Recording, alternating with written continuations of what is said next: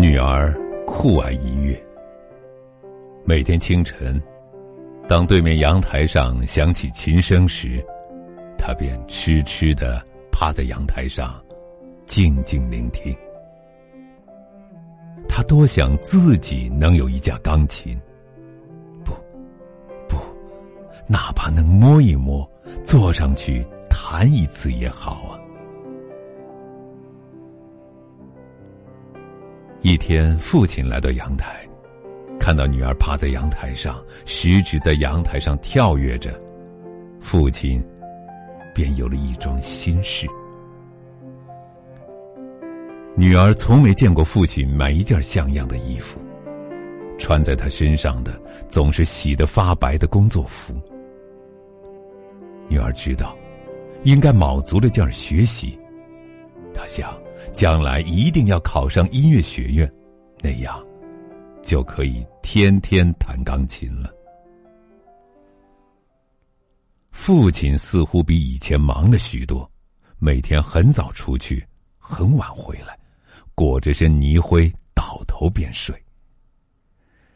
日复一日，女儿不知父亲为何如此拼命，却知道，父亲的白发，他已经再也数不清了。年复一年，五年过去了，女儿考上了最好的高中。父亲去银行取出了存款，一路上陶醉在喜悦中，却不知道背后跟着一双邪恶的眼睛。他来到商店，来到一架钢琴前，这是一架锃亮的立式钢琴，标价。一万八，他想，够了，于是叫来售货员。当他满心欢喜的将紧拽着手里的工具包打开时，一条被刀划开的口子凝结了他的笑容。父亲茶饭不思，一下子憔悴了。